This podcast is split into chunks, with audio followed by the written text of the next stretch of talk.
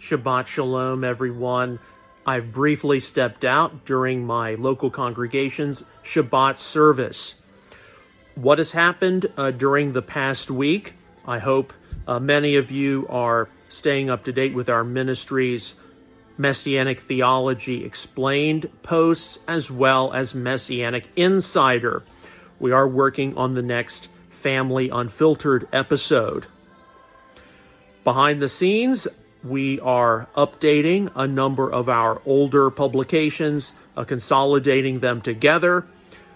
Very soon, I hope to announce the release of Messianics and the Afterlife.